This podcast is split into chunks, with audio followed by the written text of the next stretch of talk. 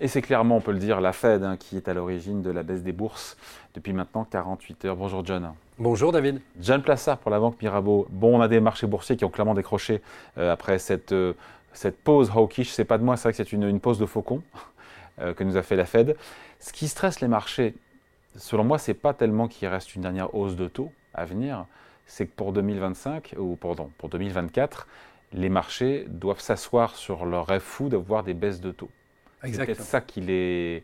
Et c'est ce qui fait que les marchés doivent reconnaître qu'ils se sont trompés. Alors, ils attendaient des baisses de taux en 2024, a priori ça ne viendra pas. C'est ce que nous dit la Fed en tout cas. Exactement, il faut rappeler une chose aussi David, c'est qu'il y a à peine 5 mois de cela, le consensus pensait qu'on allait avoir une baisse de taux à la fin 2023. Ouais. Et évidemment, on ne l'aura pas. On est aujourd'hui avec un consensus qui est positionné sur juin de l'année prochaine, mais ça ne viendra pas. Mais moi dire une chose sur la réunion de la Fed, qu'on n'a pas notée. Alors, on peut dire hawkish, plus faucon que faucon. Mais je pense que le gros problème qu'on a eu ici, c'est une perte de repères dans la Banque centrale. En septembre de l'année passée, Jérôme Powell, le président de la Réserve fédérale américaine, dit « Le seul moyen de faire baisser l'inflation, c'est de faire monter le taux de chômage. » C'est-à-dire que si on fait monter le taux de chômage, c'est malheureux, bien évidemment, mais vous avez la demande qui baisse et l'inflation qui baisse. Et mercredi soir, qu'est-ce qui s'est passé dans les nouvelles projections revues à la baisse de chômage ouais. Pour l'année prochaine, elles ont été revues à la baisse de 4,3 à 4,1 %. C'est-à-dire que le seul moyen, selon Jérôme Powell, selon ce qu'il dit textuellement, pour faire baisser l'inflation, c'est faire monter le taux de chômage. Et on voit qu'en baissant les prévisions, on a l'impression qu'il n'y a plus de solution pour faire baisser cette inflation. D'autant que dans ces prévisions de la Fed, il y a également une prévision revue à la baisse pour l'inflation. Et là, il y a une question de cohérence. Comment en rabaissant ces prévisions de taux de chômage sur les États-Unis, on peut aboutir à une prévision d'inflation qui est revue à la baisse aussi. C'est pas une... Tout à fait. Il y a une incohérence, comme vous dites, il y a une incohérence totale. Et on a l'impression aujourd'hui que le fait que, par exemple, ce matin, on a eu le rendement du 10 ans américain 40. Est monté au-dessus de 4,50, 4,51. Ah, on est donc on a passé cette fameuse... 4,5% sur les rendements exactement. À 10 ans. Sur les emprunts souverains américains. Exactement, ce qui explique que les valeurs, notamment de croissance, ont fortement baissé. Et on a l'impression que ce n'est pas seulement le discours hawkish et le fait de ne pas savoir quand on va baisser les taux, mais on a l'impression, d'une certaine manière, que la Fed a perdu la main et que la Fed ne sait plus où va aller l'inflation. Vous avez dit, on baisse les estimations, on remonte les estimations de croissance, on rebaisse les estimations du taux de chômage. Plus de croissance, moins de chômage en inflation, moi je suis tout de suite. Hein. Tout à fait. Mais vous savez, il y a plusieurs choses qui impactent, c'est la réalité économique. Et si vous regardez la réalité économique, aux États-Unis, on va rentrer dans une phase de décélération pour plusieurs choses. C'est que l'épargne supplémentaire qui a été mis de côté durant le Covid est en train d'arriver à zéro. Ça va arriver dans les prochains mois. Vous avez, à partir du 1er octobre, les étudiants ou les ex-étudiants qui doivent repayer leurs dettes après 3 ans de pause à cause du Covid et puis de l'administration Biden.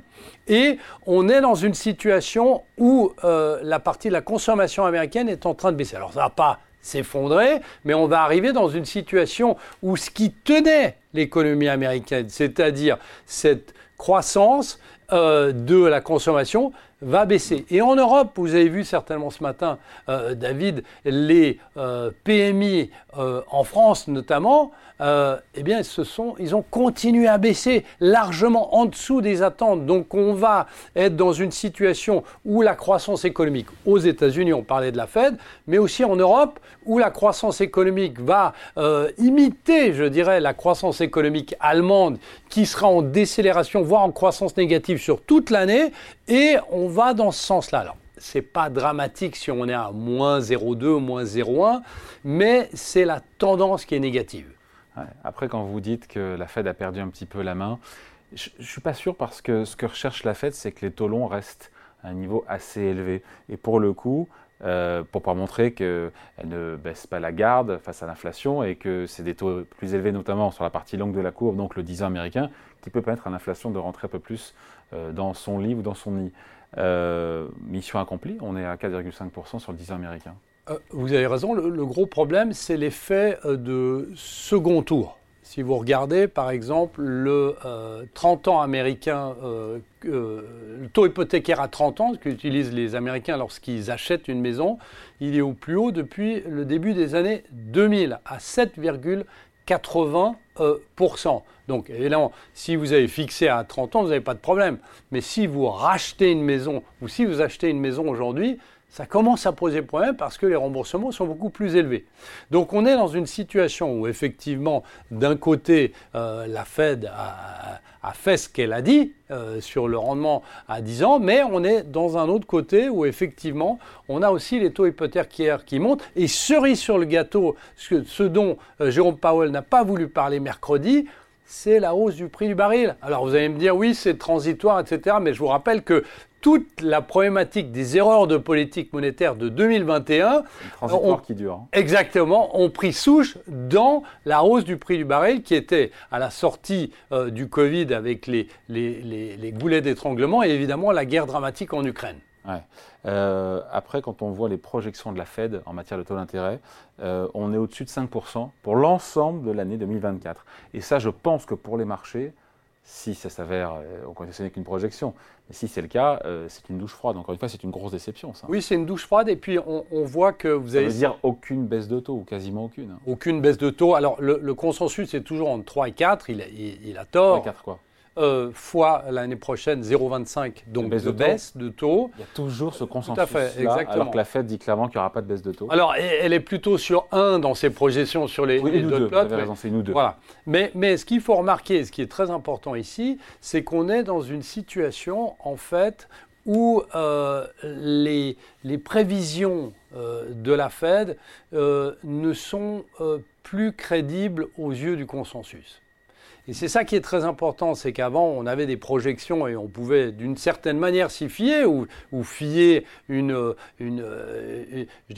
théorie économique. Et là, pas du tout. Et le fait que les marchés baissent aujourd'hui vont pousser, et le rendement américain et la perte de repères vont pousser plusieurs fonds de pension américains qui sont très lourds, je dirais, et qui ont beaucoup d'impact sur les marchés, à devoir changer de braquet et à se dire qu'on ne peut plus, en tout cas si la tendance poursuit, on ne peut plus être par exemple exposé autant sur les valeurs de croissance et il va falloir transférer nos avoirs beaucoup plus sur les valeurs défensives. Et là, on va voir qu'il va y avoir un changement. Vous avez vu les mouvements. Alors, c'est peut-être des mouvements qui ont eu lieu sur un très court terme. Vous avez vu sur Nvidia, vous avez vu sur d'autres valeurs de la technologie où on ne parlait plus de valorisation parce qu'on s'était dit c'est peu importe puisque c'est l'idée de l'intelligence artificielle qui fait foi.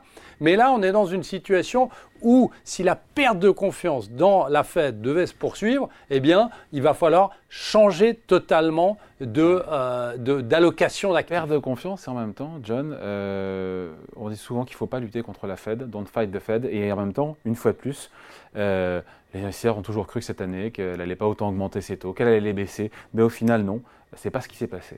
Non, et il est vrai que... En ça, la crédibilité de la Banque Centrale Américaine, pour moi, a été largement recouvrée.